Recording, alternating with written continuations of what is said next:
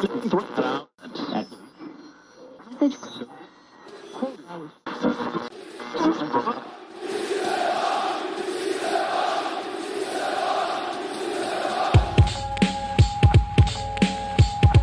this is Matt. Kosei. Mark. Guillaume, James, Mel, Zach. This is David. This is PSG Talking. Le seul podcast sur le PSG en anglais. Welcome back to PSG Talking, a PSG podcast brought to you by PSG Talk. I'm Ty, joined by my two brothers, James and John, and today we'll be discussing PSG's recent cup match, along with PSG's transfer window or lack thereof. But um, as always, before we jump into the nitty gritty, James, welcome back, man. How was the move? How's life? Good to have you back. Hey man, everything is good. I'm glad to be here. Uh, sounding very crispy on the mic right now. Yes, you Um, are. yes, sir. Set it up, set this game up. Yes, sir. I'm, radio I'm to voice be- and all that. you know, it's like an R&B voice right now, but I'm, I'm glad to be here, ready to talk. Awesome, man. Good to have you back. We missed you last week. John, talk to me, man. How you feeling? Great man, great man. Um, things slow down a little bit. Um, good to be back again with the boys and ready to talk about some footy, man. Yeah, man. Let's let's jump into you know the transfer deadline did close, um, and you know it was a very very busy window for for PSG for Paris. It's like jack shit. Didn't do anything. So um, definitely want to take some time to you know discuss some of the things with you guys. You know I have some bullet points here on on things that you know were done. So we'll kind of go through them and then just take a moment, right, for the both of you to kind of touch on what your overall thoughts were. Um, maybe if there was a deal that did fall through um, that you were upset about, like what was the deal that you were most looking forward to, or was there, you know, a deal that maybe you just heard rumors of but didn't take seriously, but you wanted to see happen, or even a deal that you heard that was happening that you know you were like, please, no, you know, save me from this. Do not bring that player here. Um, but a couple bullet points, right? the um, Tanguy Ndombele transfer fell through, um, linked to him for the majority of the transfer window. But you know, unfortunately, we just couldn't get that over the finish line. Ousmane Dembele transfer falls through. According to RMC Sports today, Barcelona wanted either Kurzawa or Paredes in a swap deal, but PSG wanted to include Icardi, and Barcelona just couldn't afford his wages, so that caused the deal to fall through. Obviously, not sure how how true that is. I personally find it hard to believe that you know Kurzawa or Paredes and 20 mil for Dembele is something that you let fall through due to you know the insistence of wanting to include Icardi in the deal. Newcastle apparently made an approach for Wijnaldum, but that was rejected by both PSG and the player. And then one thing that I, I found really interesting, I know last week, you know, uh, me and John spoke about the the Dagba situation, and apparently um, Venezia or Venezia from Italy, Serie A, had made an approach, and that was rejected by Leonardo. Dagba wanted to go, or was at least interested in the move. As we also spoke about, um, Eric Dina Ebimbe, right? Uh, he had a potential loan situation that was getting ready to go over the line with um, Leverkusen. That fell through due to it seems like PSG kind of overplaying their hand and wanting to push for a higher option fee or a higher buy fee on that option within the within the uh, the loan agreement.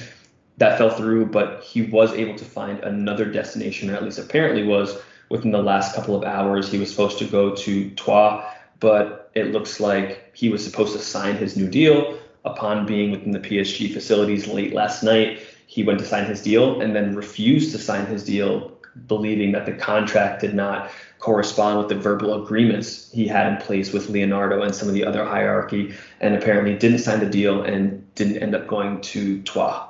So another player that you know situation, um, or just a mess right in the front office, whether it's Leo or other individuals or setting false expectations.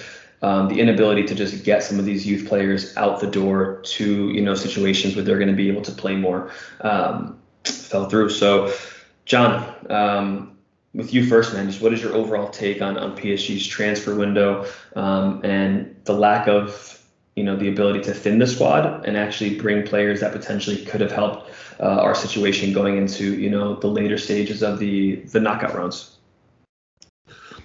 Yeah, definitely an, an um, underwhelming transfer window to say the least. Uh, just given just given the targets that were rumored to be coming over to Paris uh, in the in the rumor mill or whatever. But I I also would like to you know to add the the caveat of the, of the particular players uh, like Ousmane Dembele who is going to be on a on a free transfer. Like he's going to be for free in the summer.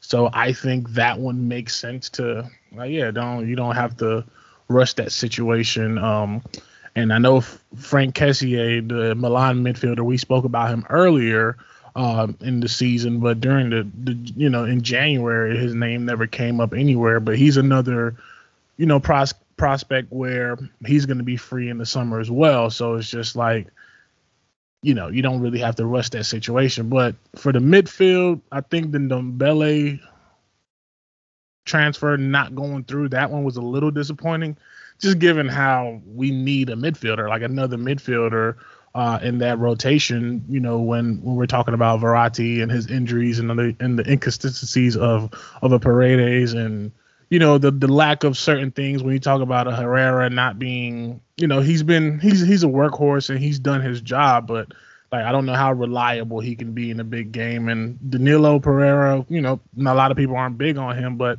I think he's serviceable but still it's it's a position where I thought if nothing else we would add a midfielder and if Tanguy Ndombele was was available we should have snatched him up. But for whatever reason it fell through. Um but you know it, it is what it is. I think the most important thing here that i would take from it is again the lack of of of of just efficiency from leonardo to be able to lock down these deals and then on the other side of that to be able to let go or or, or sell off sell other players especially the youth players who who want to get playtime at other places. Like the fact that the consistent theme in every one of these transfers that fell through was because it you know was actually the fact that it fell through. Like that that's a that's a glaring uh you know negative on on, the board and, and leonardo and the people who handle those transfers it's like bro you couldn't get any one of these to go through? Like that's a bad look. Like the reason nasser appointed someone like you is to so he doesn't have to step in and do the shit. And here we are again having to to look at leonardo is like yo what are you doing on on this front in terms of you know signing uh transfers or getting getting players off the books? It's just like it's been a consistent theme of his inability to to do a big part of the sporting director's job other than just to get on L'Equipe and to get on these French French uh, channels to talk and, and and and you know everybody loves Leonardo but I think there's there's some things that we can you know be critical of on him and I don't think it gets spoken about enough. I think it's been spoken of recently given the Pochettino thing but I've seen I've seen red flags before before Pochettino, so I, I'm not really surprised at some of the things that he hasn't been efficient on. But I think now it's something that can cost us. Like we might need that extra midfielder. We might we could have used Ndombele in the in the wing and in the Champions League games or later on in the season if we went further. Uh, but particularly in the midfield, like it's it's kind of ridiculous that we weren't able to get anybody. But there's logistics and finances and different things that go into that. Uh, but yeah, I'm I, I'm I'm I think it was underwhelming overall the transfer window, and you know the underlying theme was been Leonardo's ineffectiveness to do his job as a sporting director. Yeah, I agree, and you know we're gonna go to James next, but you know James, one thing I want to add, and, and John can come back on this and you know provide his his thoughts, but on top of just the underwhelming transfer window, I do find it interesting. Uh, and there is like a divide within the PSG fan base. When you look at players like Ndombele, right, and Ousmane Dembele, two players that PSG is targeting, and, and yes, they fell through, and, and, yes, on both players, more so on the Dembele part. Um, some fans really were against a move like that. Some fans, you know, see money or value for money, which I think is a thing. Um, if you can get someone like him, whether you like him or not, right, high risk, high reward for a player swap like Icardi. But how do you feel about the fact that our transfer window is heavily linked to players that in their current situation or within the sporting, you know, football world have been heavily criticized for their attitude and lack of effort and um, you know, inability to be consistent and inability to be team players. I feel like those are two players that are divisive and potentially could have added more problems to PSG's locker room than actually help outside of their naturally gifted talent. Because I'm on record as saying I think um, Ousmane Dembele is a very talented player when he has the ability to stay on the pitch and, and stay healthy. So, just what are your thoughts not only on the transfer window, but just the profile of the players and, and some of the baggage that comes with them, essentially? Oh, my man, my man got the new mic. Don't work. New mic, don't work. Can y'all hear me? yeah, hold on. We'll take take a pause. I was gonna have to edit that. That was hilarious. I thought that, that was gonna happen too. I was like, this shit is not gonna work. I think what happens is it looks like you may unhit it and it may just take a second to to click over. Maybe is what it is. Um, yeah. So It's all good. all right, I'll let you. I'll let you go ahead and do your thing. Yeah, I think um, it's it's PSG. There's a bunch of egos and superstars in the locker room, and so I don't think that we shy away from the players that may be quote unquote problematic or have an ego or you know bristle or ruffle some feathers in the locker room. Um, yeah, I think we've we've had our eye on Paul Pogba for a while. Not to say that he's like a bad apple or anything like that. He's one of the best players in the sport, but he has the profile of being someone who is particular, uh, and so that's that's PSG in a nutshell. I think we keep biting ourselves in the foot uh, because we take on these players and we think that we can create this harmonious locker room, and then we find out that in essence we can't. Um, I, I understand the PSG uh, fan base having some feelings and sentiments about Dembele. I, I think he's one of those players that can't seem to find his footing. Um, and one would hope that a spell at PSG would, you know, bring bring his character back, or at least allow him to play some meaningful uh, footy. Uh, with the Ndombele situation, it's it's crazy because like when it fell through, I'm like, man, Leonardo, you have one job, and it's it's been a piece in our team that has been kind of non-existent for a while. You know, that midfielder that um, has that kind of profile and dimension that can play a full 90 minutes, and I feel like we just keep swapping pieces every single season in the hopes that we can uh, bandage a a midfield together, and it still you know, has not created the chemistry that we need in order to to progress. Like our midfield is poor, full stop. And the reliance on Verratti is something that, as we've talked about on this podcast ad nauseum, um, to where we realize that we have to move on from him. But it's like we don't get paid millions of dollars to be sporting directors, and we can see the inefficiencies on the pitch. So why is why is Leonardo having such a difficult time uh, figuring this out? And I, I, think, you know, one of the pieces or one of the players that I've, I've seen PSG linked to was a Donny van der Beek um, as well, and he ended up going someplace else. Um, so I don't know what's going on with the uh, with the sporting director that we have, or why he's having such a difficult time drawing in new pieces obviously the business is is one factor, but um, on the other side of that, I, it doesn't seem like any of the players want to leave, right? Like Paredes is not going anywhere. You already know what Kurzawa said. Like he, Leonardo will leave before he does. Uh, and so PSG has become a destination for players who just want to sit on the bench, live in Paris, uh, and collect a check.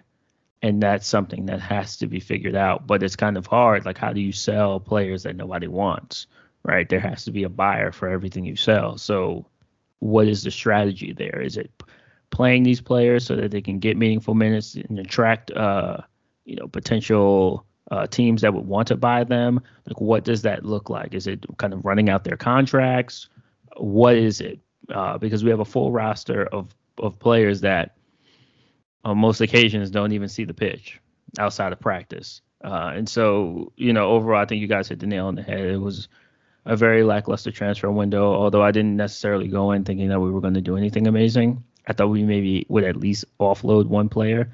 I know Idrissa Gueye looked like he was he was ready to to jump back to Everton, but that fell through. So uh, I, I, wish we would have at least made some kind of move to either clear roster space or to add a meaningful piece that we really needed. Yeah, it's a double-edged sword, isn't it? Excuse me. Yeah, it's a double-edged sword, isn't it? I think PSG find themselves in an interesting situation because you know I've heard a lot of rumors or rumblings that this summer PSG looked to really revamp right the, the front office and the, the inner workings of the club and the sporting project as a whole.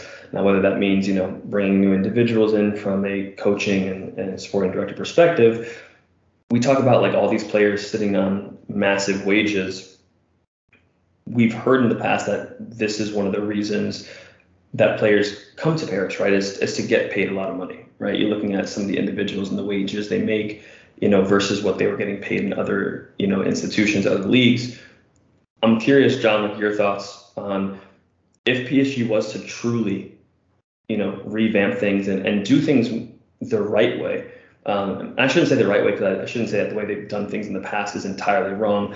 But if they were to pay more reasonable wages that are in line with other leagues, do you think that that would have an effect on the talent that PSG could attract? Do you think that players would be less opposed to come to PSG and play in France and, and League One compared to the Premier League or some of these other institutions? When you look at the roster and you look at Mbappe potentially leaving an aging Messi, an aging Neymar. So I'm wondering if PSG's only you know way to get individuals is to overpay, you know, based on on other leagues. Yeah, it's a, it's an interesting point to bring up because I look at it in two ways. Because, like, okay, if if you if if if we don't win the Champions League or if, if we don't have the thing that we are constantly going after if we don't have that thing do we have the the pull the leverage to try and allure and to, to, to bring in a, a, top name player right? Like obviously we've gotten messi and neymar but those guys are here to try to bring their first trophy. But without that cachet per se and that historic historical element like without that it's hard to really bring in players. The other way I would look at it is I don't think it's it's a bad thing if, if PSG went the other route. Then that way we will know that the people, the players who actually want to come to PSG are actually gonna come, like not because they're they're on huge salaries or. And so I, I think that in in on a on a macro level, in the in the long term aspect, I think it actually would work out better. In that way, you can actually build a roster where it's not every year it's it's Champions League or bust, and and that's that's where we're stuck in. We're stuck in this little gray area right now, from where the project of the QSI thing started, where it was like you know we're gonna win the Champions League within this time frame, and then we we've surpa- we've surpassed that time frame. We still don't have a Champions League, but then we've now went into an era where we have three of the best players in the world trying to get said championship or or said Champions League, and it's looking unlikely because we have uh, what it looks like as an incompetent coach in terms of how to to coach this team. So if if PSG went the route of of you know if PSG went the route of of not splurging on players essentially, I think in the long run it would work out better because it would give whoever the manager is leverage in terms of like, hey, I want this player not because we can get him on a on a on a whatever salary this, on whatever salary. This is the player I want because they actually fit into my system that I want to build. This is a player that I think that their profile will work with the system that I'm trying to build. And I think in the long run, it would work ideally. But again, PSG are not an ideal team. We're not an ideal entity. Our situation is not ideal. We are trying to win right now.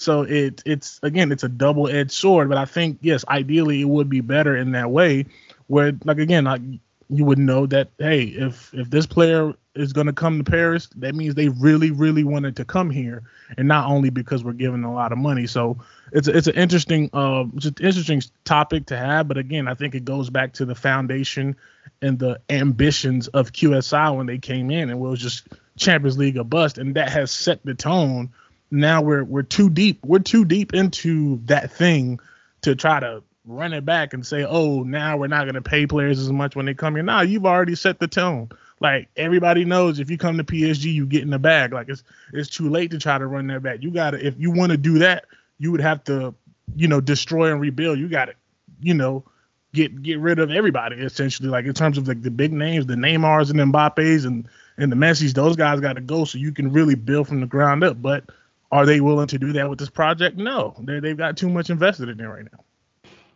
Yeah, and we'll get to that because I think you know we do have some things, or I have some thoughts on the future of PSG, you know, from a, a management perspective. But um, James, what do you think, man? I see, you know, James, things just got serious. James turned the lights off in his room.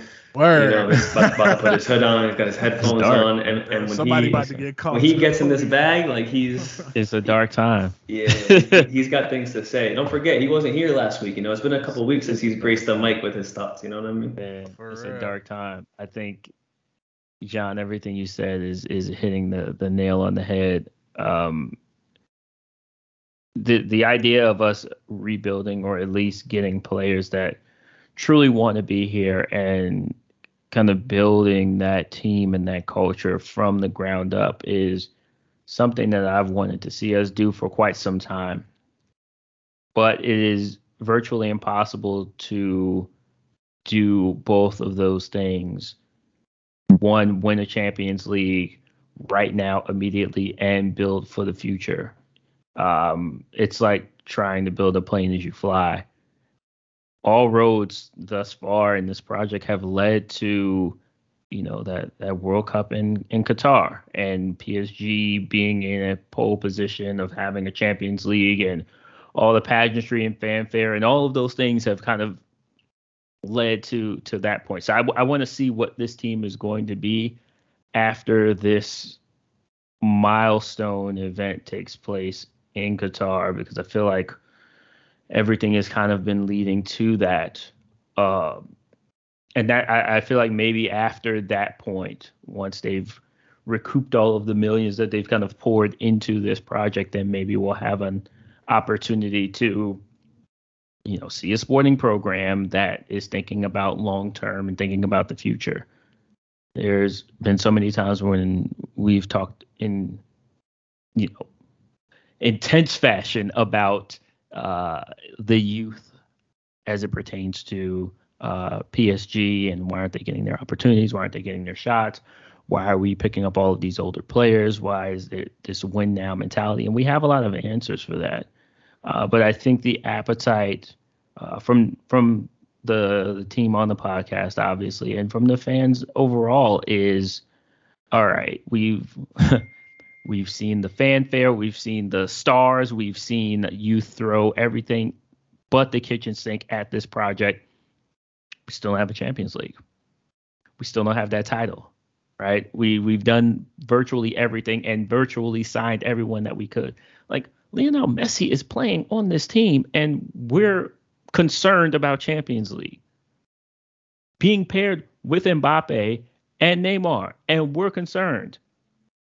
Obviously, it's time for something different, and I think we say that every year. But in in in this case, it's not so much what player can we bring in that's going to automatically change the dynamic of this team. It's more so what does this project look like if we were to blow it up and build from the ground up and have players that fit the profile of a sporting identity long term. Now, this may be players who are, you know, they may not be world class, but they may be in development coming along, and they need that four or five year window where they can all gel together, really understand the game, really understand how to play with each other, and then execute a game plan to win the Champions League.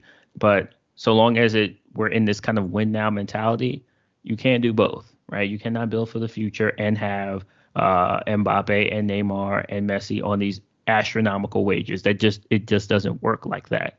Um, and as a result, we're kind of stuck in this limbo, right? Like we have one of the best players in the world that's going to leave this team on a free, and there's nothing we can do about it. Uh, we have one of the best players in the world who, you know, doesn't look like the best player in the world, and he is an icon, a legend. And then you know, we got another one of the best players in the world who is always injured all the time, right? So there's always these circumstantial problems that occur when it comes to PSG.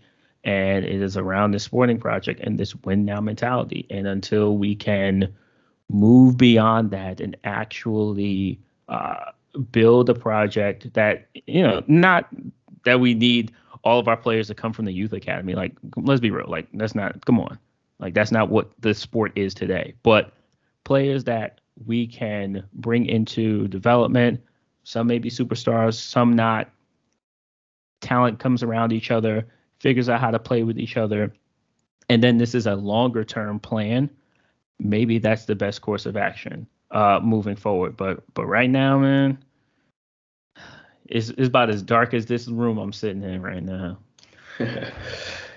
I think you know hot take. I was speaking with someone about this the other day, but you know, first hot take is while Messi is the goat, it was a bad signing Whoa. for, P- for PSG. Whoa. Um, and this is just my take. Again, this is nothing against Messi. That's scorching. I think, yeah, I think Messi is a great player um, in his own right. I think from a business standpoint, it makes a lot of sense, right? The money you generate in revenue, jersey sales, commercial G- deals, what it does for league, um, Liga, I think it's good. From a sporting perspective, this is not what this team needed. From a sporting perspective, Messi creates more problems than he provides solutions. And you can see it when you watch the game, right? It's just, or when you watch the matches, it's another player who, and to be honest, if we're being real, for all the flack and all the shit that people have given Neymar and Mbappe for not tracking back, for not doing certain things, Messi is by far the worst. The worst. I mean, if Messi doesn't have the ball, like if Messi doesn't score or Messi doesn't provide an assist, he literally is invisible the entire game. Man, they're gonna He's burn invis- this podcast down, man. This might be No, the last episode. Yeah, it's it's it's, tr- it's true. And and Messi, you know what, Messi, I love you, man. He may hit me with a Jamie Carragher type thing. He may jump in my DMs and call me a donkey or, or something. I, I don't know. But listen, if PSG's makeup or other areas of the of the, the pitch were set up to support or sustain this, I'd be all for it. And, and I still am all for it because I, I do truly believe that Messi and Neymar and Mbappe, like these are three players that can win a game by themselves at any moment, right? Can have a moment of brilliance. We've seen Messi do it in in um, the Champions League for us, you know, whether it was against Man City or, or other teams. So the the possibility is there. But at the end of the day, what we see is just usually him wandering around. Um, still, I think has Messi still? I think he has still to this day, right? One goal in league play. Which listen, I'm not. I'm not gonna like beat that horse too much because I, I don't necessarily think that that is a fair representation of what he's provided. Um, when you look at what he was brought here for, he scored multiple times in the Champions League. Um, but yeah, I just think you know, and you guys can give me your thoughts, you know, if you have any. But I just think he provides more issues, right? You have Di Maria on the bench. You can't definitely can't play all four of them together. You know, Icardi's not getting playing time. I still think this team, to maximize what we do have, should play with a true number nine. Um, yeah, man, and, and I I just think Messi. Also, what we've seen is a player that's been in a system like Barcelona, coming from La Masia, playing tiki taka and the you know um, Cruyff style for so long and under Pep and, and the stylistic play of Barcelona. He struggled to play for Argentina up until recently, and that's a team that he went back to every year for international play. So him finding his way in this system, again in a team where then you have a coach who is making matters worse potentially by not playing him in his preferred or best position, that his tactical style doesn't suit the team that we have, has has just made it very very difficult. So with all the ingredients combined, I just don't think it was the right signing. Um, with a different coach, different tactical approach, different midfield makeup, I think this could have been a phenomenal signing. Um, a true number nine, you know, I think it could have been ideal. And again, that's not to say, right? I I could, you know, eat what I'm saying essentially, and, and PSG make a very very deep run in the Champions League. But I think I'm probably in the majority who would say that I believe PSG's true chances of winning a Champions League, in my eyes, probably are like I could be generous if I said like 25 to 30 percent of like winning the Champions League, like winning it, and I mean like going up against the the, the Bayern Munichs, the the Man Cities, um, and the other teams, you know, that have This year, Yeah, this year 25, 30? is. I said I'm being generous. I'm being Ooh, generous. Okay, okay. Oh, you think you think it's higher? Or, you- or you're with me? no, no, Oh, I okay. think it's lower. What? Oh, okay, okay. So yeah, 25 to 30 percent is being generous, but and the other take. uh, So I'll get your guys' take on Messi and how he fits in before we jump into um, the game against Nice.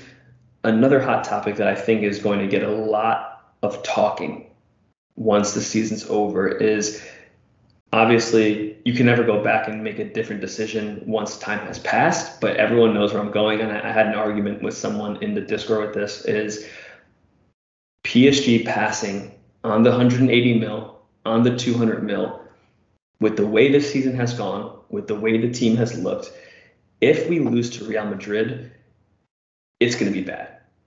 It's going to be bad because not only did real save 180 mil to build the team around Mbappe when he goes on a free. They beat us without having Mbappe, knocked us out in the Champions League. So it's a it's a domino effect, right? Loss of money. So not only did you not get the 180 mil, then you lose winnings in the Champions League for all the money you didn't receive. The team has been shambolic. Um, and I honestly had someone in the Discord tell me, "Oh, but if PSG wins Liga, that counts for something." He was here for this, and he was our best player in the league. And I was like, yo, no disrespect to you, my guy. I respect everyone in the Discord. I love the banter and the, and the debate. Mbappe was not kept. We did not pass up on 180 mil for us to win the league and to say that's a good year. If this team, I'm you right now, they're already out of the cup. If they get knocked out early, Mbappe leaves on a free, heads are going to roll heads are going to roll. So those are my two hot takes real quick before we jump into the game. I figured it just made sense. So, uh, John, man, let me know, man. Let me know. Look, I'm with you, bro. Like I'm really you're not it's a hot take because like on particularly on the first one, uh, I think it's something that people have been thinking about. Like they just not gonna express it because it's messy, right? He's the GOAT and but yeah, I think structurally, like it's and it's not just Messi. Again, it goes back to the identity of of this club under the QSI era is we've been going for the big splash rather than prioritizing the long game. And now we are so deep in it, it's like kind of fucked in a sense. It's just like we we prioritized the Neymars and the Mbappe's, but we didn't build a midfield. We had one of the greatest defenders of this generation in Thiago Silva on our squad for years and never gave him a proper partnership, never gave him a proper number six to sit in front of there and, and, and break things down. And those are the type of things that PSG has never done.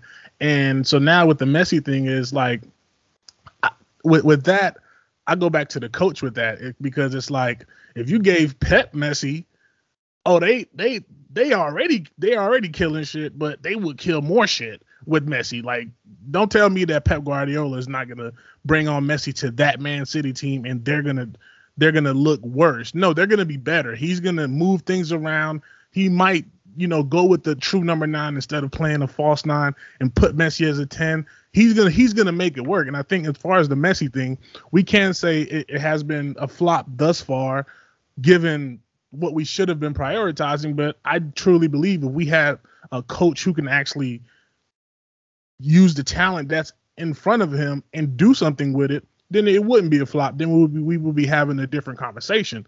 So that that's that's one way to look at it. Uh, in terms of the other the other hot take with Mbappe, I, the way I felt about it then is the same way I felt about it now. Whether we took the money or not, that man is leaving. And if if we do if we did take the money, I don't think it would have really made it a difference. It would have been a psychological win for PSG's like, oh, at least they didn't get him, you know, at least they didn't get over on us type of mentality when you think about just the the friction and the and, and, and the the goings on with the bosses and, and Perez and, and Nasser. Like from that from this from psychological aspect, it might it might, you know, it might hurt you a little bit there. But in reality, what, what's 180 mil to, to to to to PSG? Like, let's keep it a bean. But yes, it's a bad look because at, at this point, everything for PSG, unless we win a Champions League, everything is a bad look. We signed Neymar. We didn't win the Champions League. It's a bad look. Mbappe, same thing. And with Messi, so it's going to be even worse. So I, I think with with that situation, I don't really have a, a difference of opinion of it. The from when I had it then and until now, nothing has really changed. I think that yeah, that man is leaving regardless. So it, it's more so of your ego being hurt that you didn't take the 180 when it was there. Uh, you know, supposed to you know when you if you would have took it and how it would have changed things. I think that part is really is, is really not not really prevalent in that sense. Uh, but yeah, like to to to the to the person who you spoke with in the Discord, I think that yeah, they they they might have to reevaluate some things in terms of how they watch PSG because nothing else matters other than Champions League, baby. Like the league, uh, we we can get that all day. We've been trashed this year, bro, and we still up like eight points. Like we can win the league, but that Champions League is all that matters. And if and if that's how you know people are prioritizing it, you know, do your thing. But but yeah, no, I I think that I'm I'm with you on the first hot take, but on the second one, my my, my thoughts on that really hasn't changed much.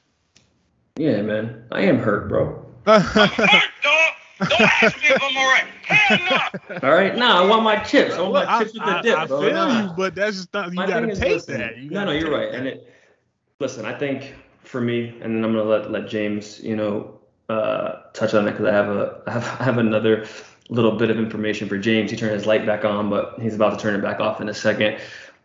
Listen, I think the the point of keeping Mbappe was to see this right magnificent trio, and the football just hasn't been good, right? It, it hasn't been enjoyable to watch.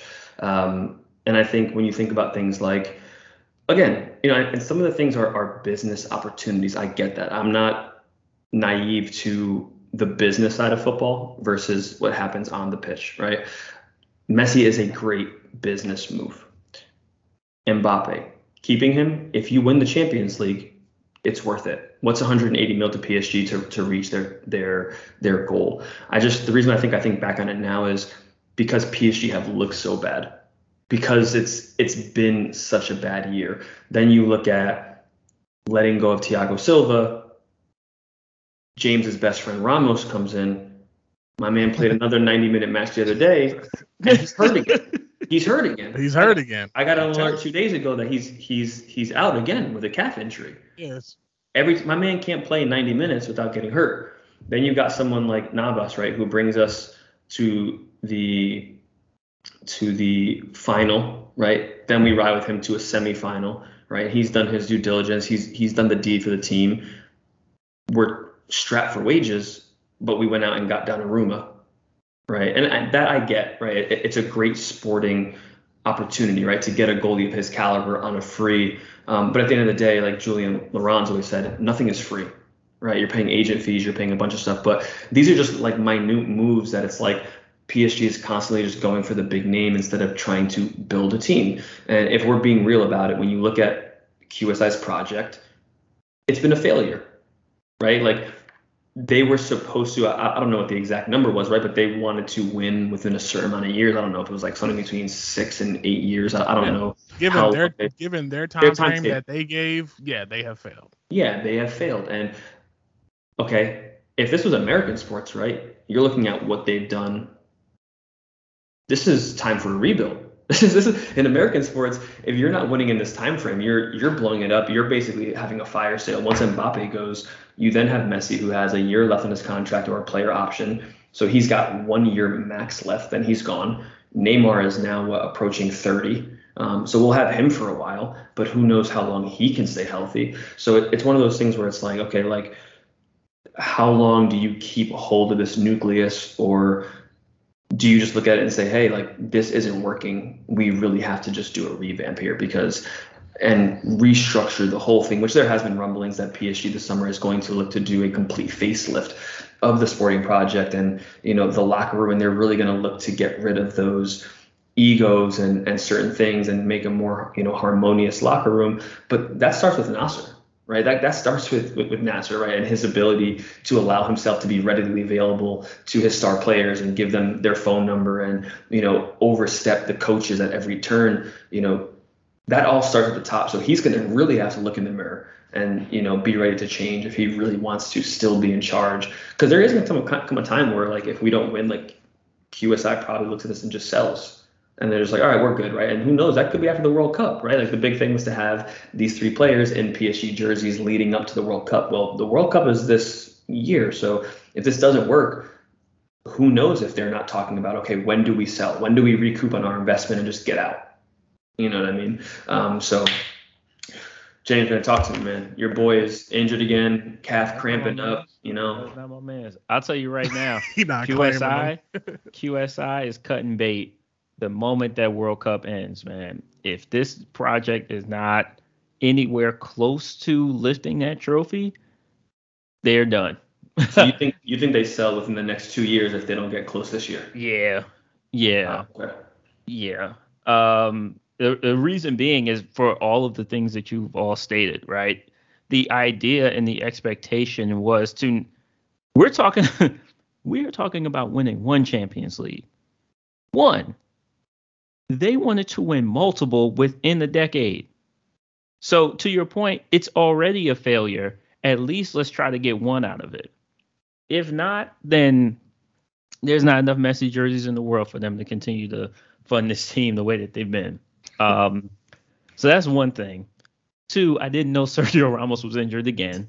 Um, uh, Surprise. so you know, there's that. Uh, but to to answer your your first hot take around Messi, I agree, but I agree, but it only takes one last minute extra time goal from Messi to win like Champions League for us to like change our whole tune, right? Like that. Oh, 100 one- percent. And that was just for the record.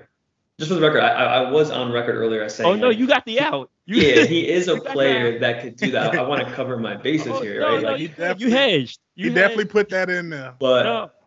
Yeah, you hedged. going to that well so many times, right? Like there's only so many times you can go to that well to, Of to get a, to get a drink right before it's like, all right, it's just it's just not happening, right? And to to put our champions like listen, if, if we win a Champions League and every game comes down to like or every tie comes down to like a heart, a heart attack with Mbappe, Neymar, or even Messi, right? Like scoring a, a top bins worldy or like a tap in goal at the last minute. Like I'll take it. Like If that's what gets me, if I lose years off my life to get to that Champions League due to the stress, I'll take that, bro. Yeah. I'll take that. I, I know we all will, but like, ah, just it just just feels wanna- like it's not gonna happen. Like I get it.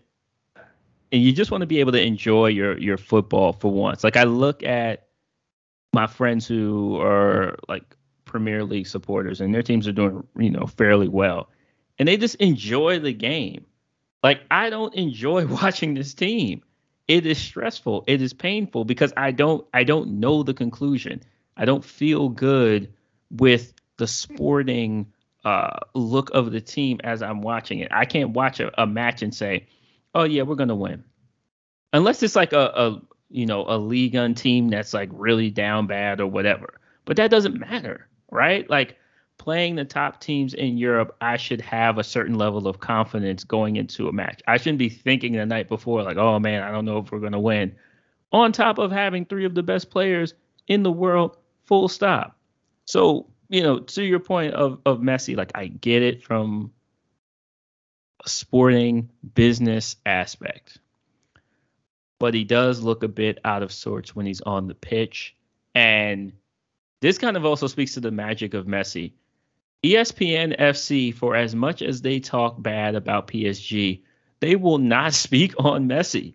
They just act like he is it's PSG and Messi's over here doing something completely different. they don't want They- that smoke, bro. They They, know he be never listening. talk Bro. About Jamie. him. Ask Jamie Carragher. Messi, Well, he Messi be, Messi be in the DMs. They don't want that smoke.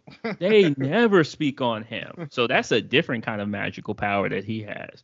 But but with that, again, I I wish we would have saved the cash for something else, but then at the same time, uh, you know, save it for what? Because we just watched the transfer window come and go and we didn't do a damn thing, even when we had the opportunity to, right? And Ndombele going to to uh what? He went to Lille.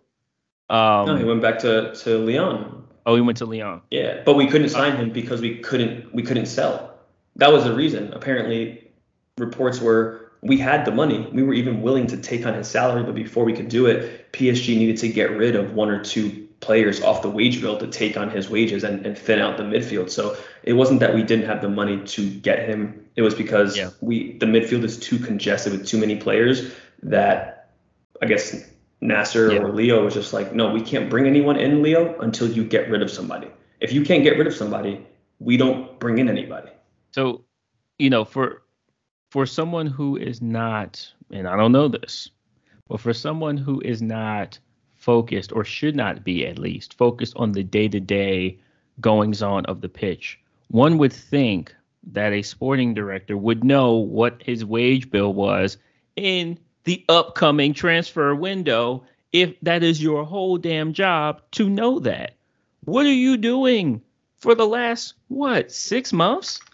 You should know this. Why is this a, like it's cool if it's if it's news to me, but I'm not being paid to do this. You are, and you don't know this, and this is your one job. And here we are. So, yeah, I don't know about the the Messi signing. In in hindsight, looks to be a little out of sorts, but all of that can change with one amazing goal, right? The other thing with Mbappe, listen, I had fun this summer with the with the TikTok and and and all of that goings on with uh Real Madrid uh fan base and that was insane. Every day was something. And um that was really fun just from like a fan's perspective. Mbappe is leaving. Like I don't I, this is not breaking news. I don't care what's going what the reports are in Germany and all of that's not breaking news to me. He's leaving. Do you look look at what we're doing right now? He's leaving. He's leaving, It's- and it's- with the potential to play with Aaron Hal- Aaron Haaland. Are you kidding me, Oh my god. sir? You say What? Air Haaland. It's the Air Haaland. Come on, man. That's my guy now. That's my guy now. Oh, y'all, y'all, y'all best friends. That's my guy now. They gotta give him. They gotta give him his own shoe. You be you be tuned in. That's the- Yeah, but like uh, Real Madrid, it, it's funny watching that team um, post Ronaldo because you're looking at a side that understands that nobody comes before the shirt, and we're going to retain some of our identity within this club. Like it is still us. We I don't care if we're not in the Champions League. We are still Real Madrid. Period. It's us, and players are attracted to that. Even the younger guys, they still believe in that. Look at Mbappe, right? Look at Haaland. They're they're attracted to the idea of being able to put on that shirt. And going back to an earlier point that you both were making, PSG have to create that level of identity. It cannot be come play with us. Messi's here, Neymar's here, Mbappe's here. Because players come and go. Well, what does it say about the crest on the shirt that players want to stand behind? That says more. And that has to be the identity for us moving forward. But we're going to have to get out of this perpetual QSI loop that we're in that is just throw money at a problem. I can tell you right now, that never works for anything in life. You can't just throw money at something. You can try, but you're going to lose a lot of money. And that seems to be what we're doing right now. And I'm saying all of this while we're sitting number one at the top of Ligue 1. That's crazy. It's crazy. Yeah, it's it's ugly, and you know that.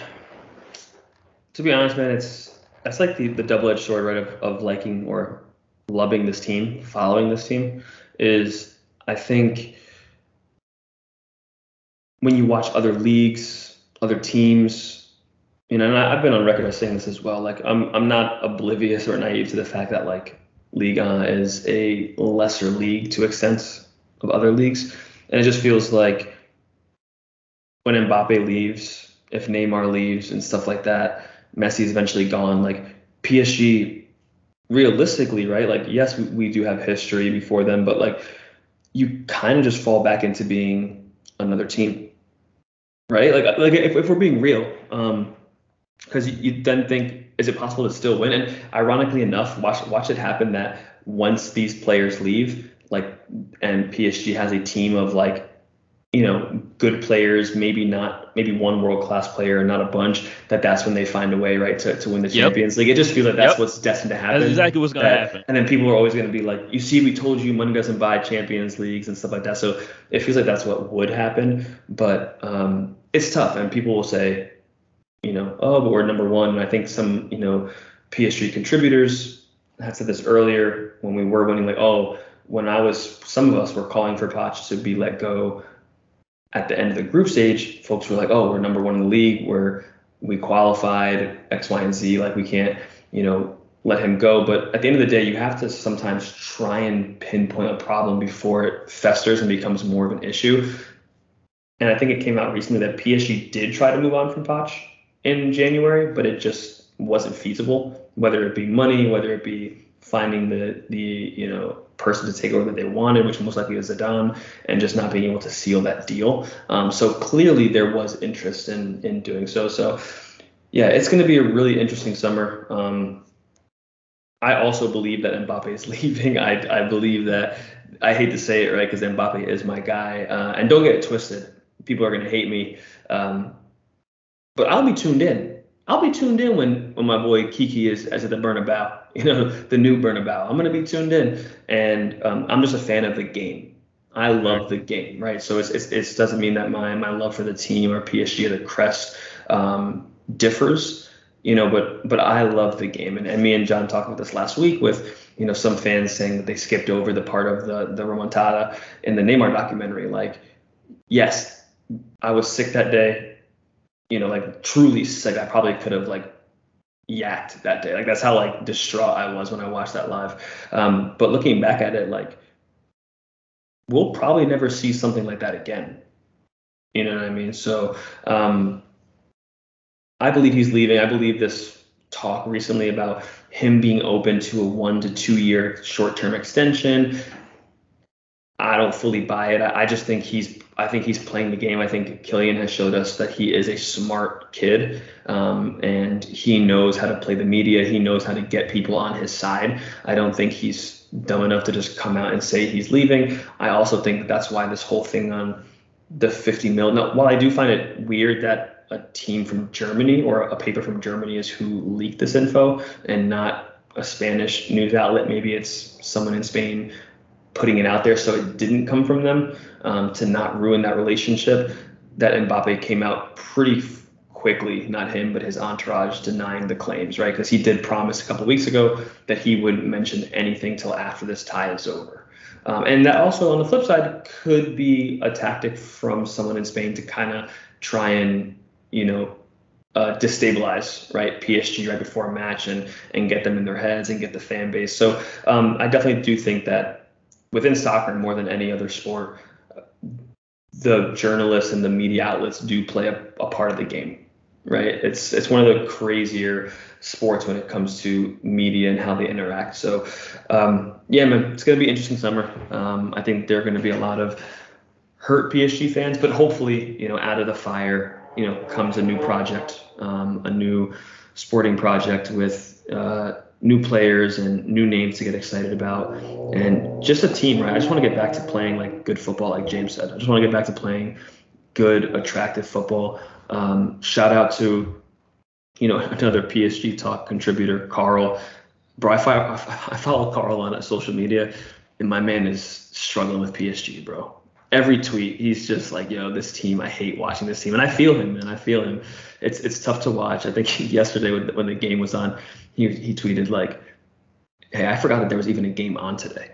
Like he turned on at 20th minute and he was just like yo you know what? Like someone tweet me when Xavi and Michut come on because i don't want to watch this shit no more. And i think that i think that that's how a majority of the fan base feels right now. I feel like a lot of us just don't enjoy watching them. And like we're just watching football just to watch it. And I feel like I'm in a place where I'm just watching it so that we can talk about it. But I don't like turn the game on like, oh, this is gonna be fun. It's more like turning the, the game on and being like, I'm about to just watch more of the same. And I know when I turn the game off, it's gonna be either we scrape by or we're gonna lose. And I'm just gonna be like, this is what I expected. Man, they're gonna jump on us for being all doom and gloom like this. I'm already knowing. Yep. Hey, listen, man. I'm, I'm a realist, bro. I'm not. I'm not living in a world of, of rainbows and, and sunshine. But like I said, we all know that, and we mentioned it right that that this team can win games. But people have continued to tell us that this team is going to turn around. They are going to find their form. They are going to do what needs to be done. And we're in February now. We're now officially when the draw happened and we were doom and gloom. We said a lot can change in two months. We're now officially two weeks away from this game nothing has changed. Nothing mm. has changed. This team reminds me a lot of the Los Angeles Lakers right now. Like you got a lot of talent. Oh man. Quite a bit of it is aging. Everyone's saying they're going to turn around and find that gear, and I don't. Then they must have left the gear at home because it's just not. It's not happening. Don't even get me started on that because I'm I that both of my teams are in the same situation. I'm a Lakers fan and a Oh, I'm PSG sorry. fan, so it's just Oh like, my God. I ain't even. Okay. Well, It's, it's, it's Watch. a long team. watch PSG come out and like win the first leg of this Real Madrid. excuse me. Watch PSG come out and win the first leg of this Real Madrid thing like three 0 and then people are in our DMs like, "Told you, doom and gloom." Listen, I, I would love that. I'll, I'll Yeah, it. I mean, I would love it too, but like, even if they do come out and do that, I I think it's a false narrative. It's it's a farce because nothing up until now has led us to believe that that's what we're gonna get, and that's this thing about journalism and podcasts and the things that we're doing right now is just that we can only speak on what we've seen thus far, and what we've seen thus far is that we're nowhere near close to Bayern in terms of like a cohesiveness and team identity. We're not close to a City, even Real Madrid. Like we're we're not on that level. Like you like you have you watched us play recently, bro? Like it's it's it's nasty. The the Yeah. last match we played, not not this cut match, the one before that, that was the first time where I actually enjoyed the match. We scored like four goals. Verratti had a brace. Like that was cool to see. Lucky but, goals too. Right. You know what I mean? Like it's it's it's not there's nothing clinical. Like even Laurent Blanc had a team going and like scoring goals and Unai Emery and, and but like this guy just can't seem to get these guys going. And, and I think we're in every conversation we have, we're gonna come back to this this coaching decision. And I know people don't want to talk about Thomas Tuchel and you might have not liked how he what, what he did, but that man got us the farthest that man had this team disciplined. That you watched the, in the Neymar documentary. Neymar mentioned after that pandemic break, they came back. The team was stronger than ever, and he talked about how much respect he had for Tuchel. That's the first time you've seen that team look like a team. It felt like a team. Like we, like yo, we could actually do this. I don't feel like that right now. I don't. Nah, dog. It's, if, if we if we go out and, and whoop up on Madrid, cool but you're gonna have to prove it again in the next round. With whoever that that opponent is, you we're gonna have to. Whenever Marquinhos walks up that podium and lifts up that trophy, that's when I believe it. Even then, Yeah. Bring back Tuchel, man. I must hashtag Tuchel, man. That was my guy. I think yeah, even Neymar said it. Like he would die for Tuchel. Like that's the relationship that he had, right? And um, it's unfortunate, but all right. Enough about this. Not that the next topic it gets any brighter. Um, so touch very briefly on the cup match. I'm not going to really dive into the match itself. I think we all know pretty bad performance. Um, Mbappe comes on second half. Things start to pick up. We definitely had chances, but overall, it was just an ugly game. Um, all over the place, midfield, back line, all over the place.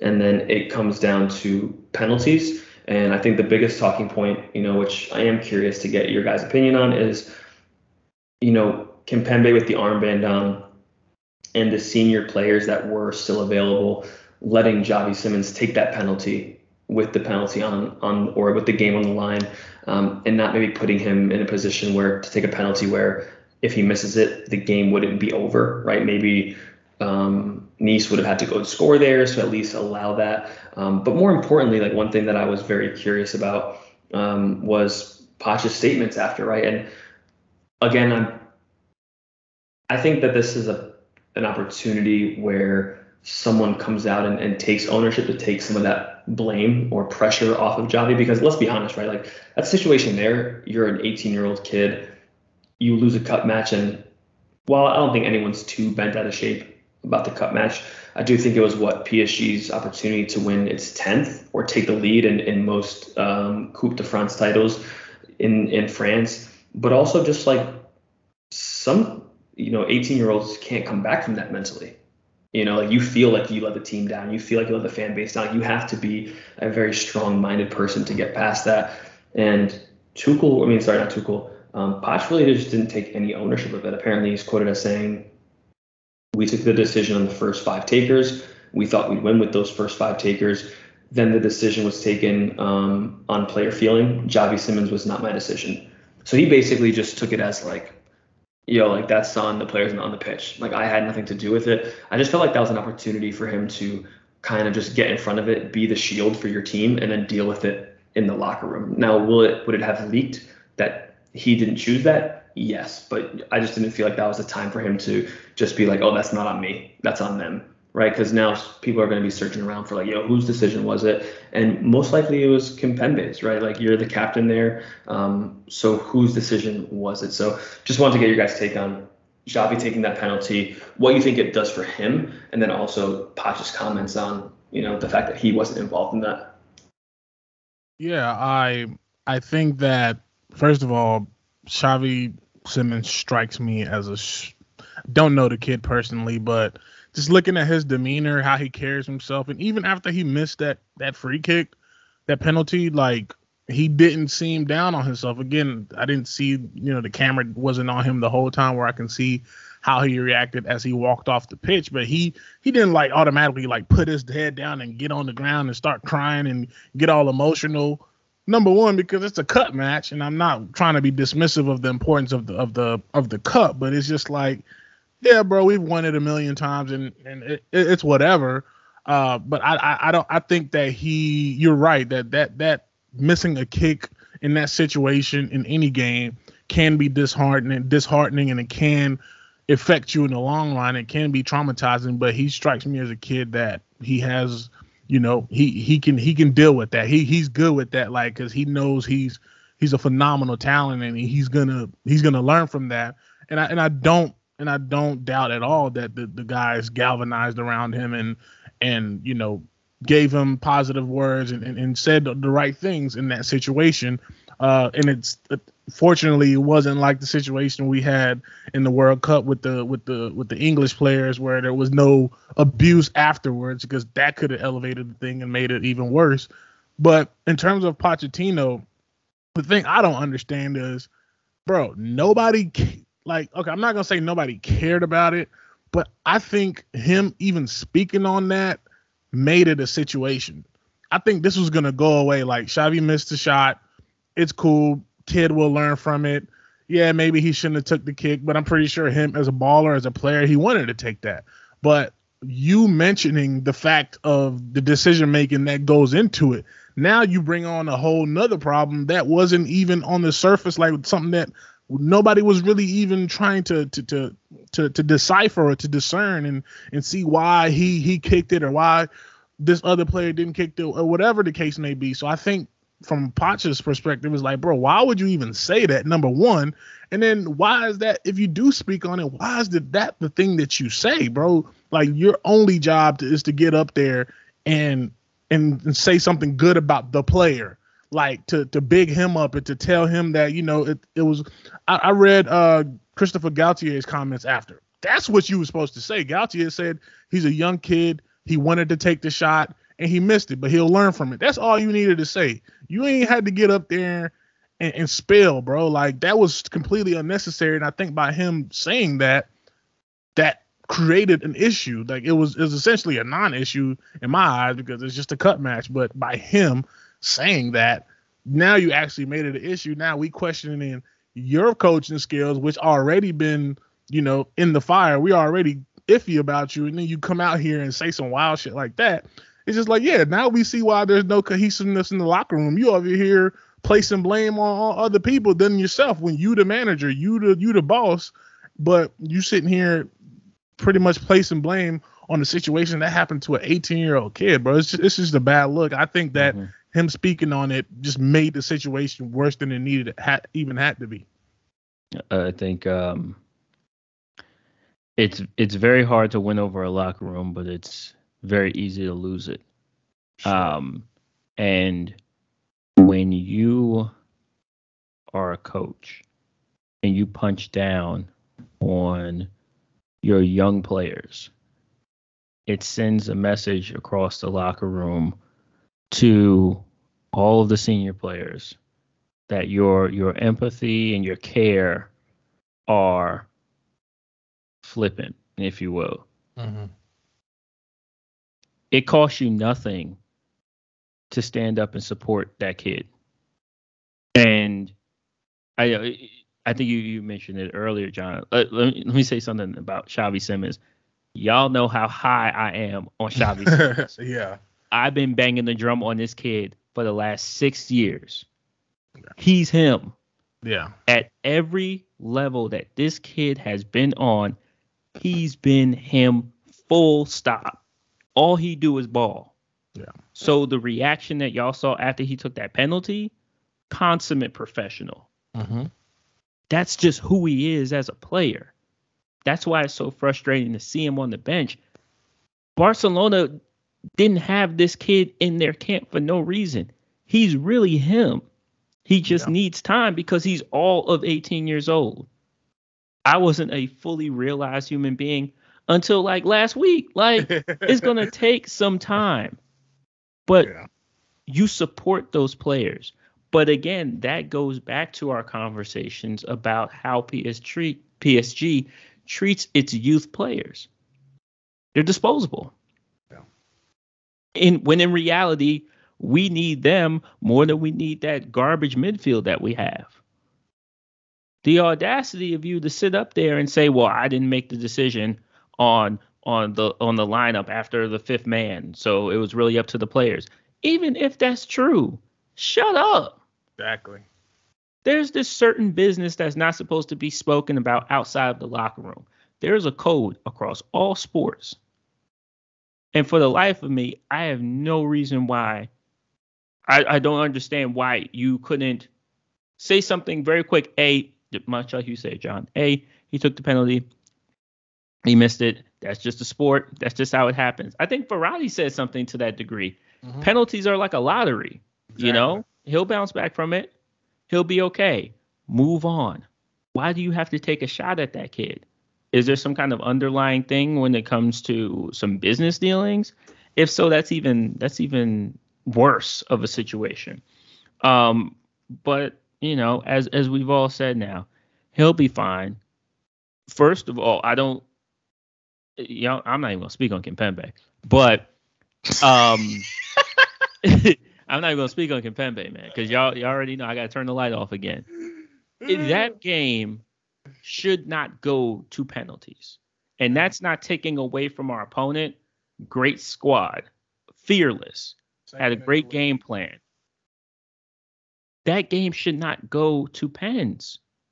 We had two shots on target. Excuse me. And let me say this: PSG Speak on fans- it. Speak on it. Lionel Messi was playing in that game. He was playing. 90 Mbappe- minutes. Mbappe came in in the second half. I don't want to hear we didn't have a full squad. if Lionel Messi cannot get it done in 90 minutes against a, a team, you don't even know the starting lineup of that team. You can't pronounce their names. You don't know not one of them. We couldn't get it done. This this is not on Xavi Simons. This is not a penalty shootout kind of game. If you want to save that kind of rhetoric for Marseille or whatever in the final, maybe, but even then we need to get the job done. This team tends to be too preoccupied with what comes next.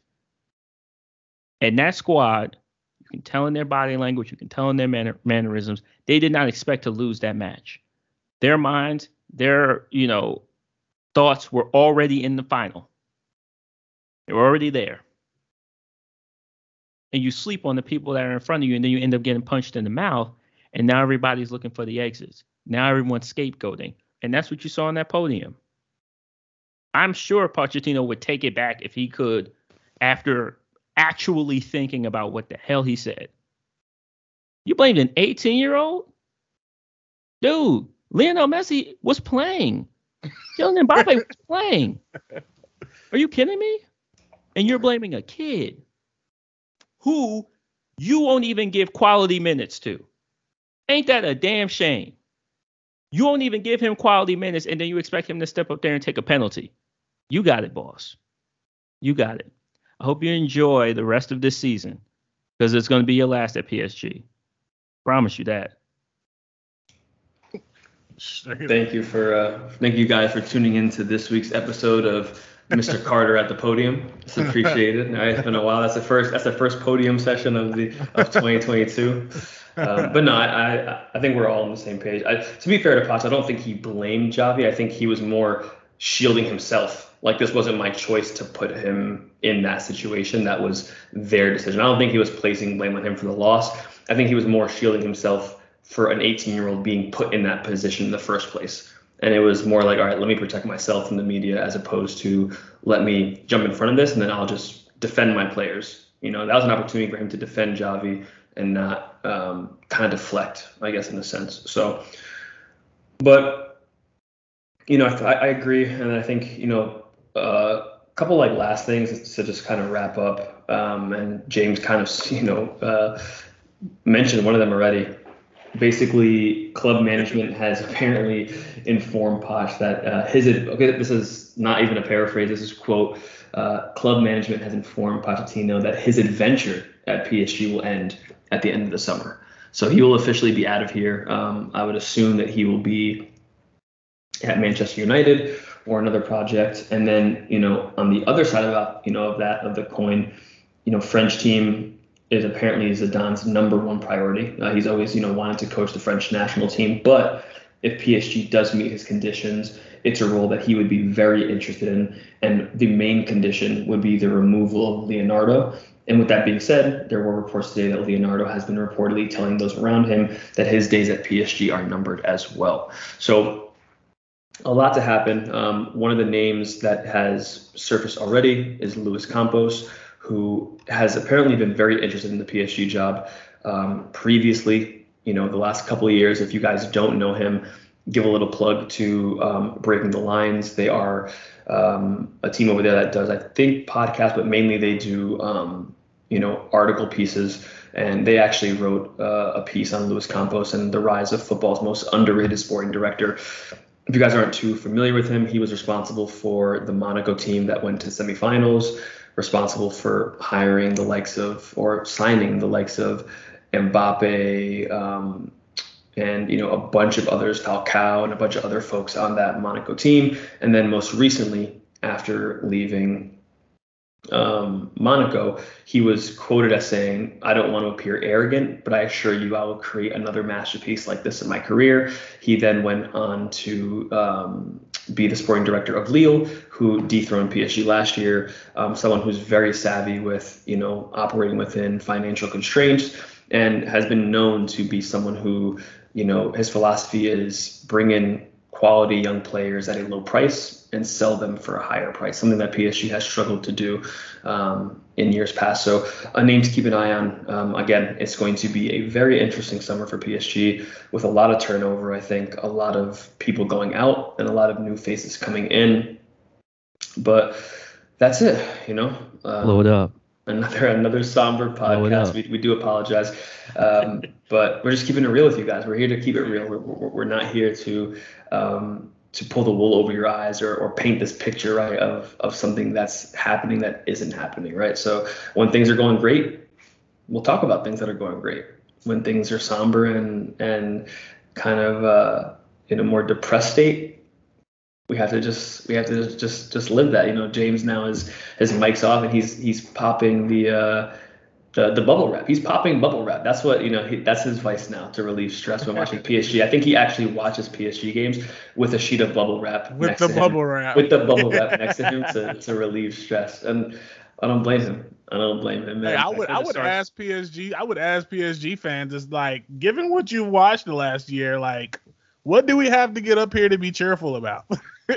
like, other than Messi being on the team, like, you deserve better. you deserve like, more Yeah, we gonna keep it a buck with you all the Yeah. time. We're gonna have to start imp- implementing like live questions from like maybe move this to Twitch some every once in a while and have live questions so we can debate with some of the PSG faithful and and ask have them ask questions and or answer questions that they want to see because I think it would be great to see some of them like interact with us and ask questions and, and also challenge us right? Because like right here we're in a safe space which we don't all, all have the same views. There are things that we um, differ on but for the most part we do feel the same way about the current state of PSG and, and there may be some out there that feel differently right? That, that are more upbeat and I would I would love to hear that. So but um, that's it for this week. Uh, James great to have you back bro. Um, glad that the move went well glad that you're back you know your first episode of 2022 John always a pleasure um, any closing remarks for you guys anything that you guys want to leave the uh, leave the audience with before we get out of here no Yo, go watch that. Neymar documentary on Hey. Netflix. If you Go haven't watch watched that. that, if you haven't watched my, my dog Nay, as I said, if you don't respect and don't appreciate Neymar, you don't like football. That's it. Yeah. No, I, I- I stand by that. Whatever you did, whatever you feel about him, you know, from a um, personality perspective, but just from the pure gift of playing the game of football, um, dude is He's dude is, is next level. He's next level. So I can't wait to see him back on the pitch. Um, hopefully we get him back shortly. Most likely we'll probably get to see his very first game be the Champions League game against Real Madrid, which just seems to be our luck. Woo. Yeah. Yeah, that's, that's So- a tough one. But yeah. Spooky. But um, well, as I always say, stay safe, be well, and until next time, peace out.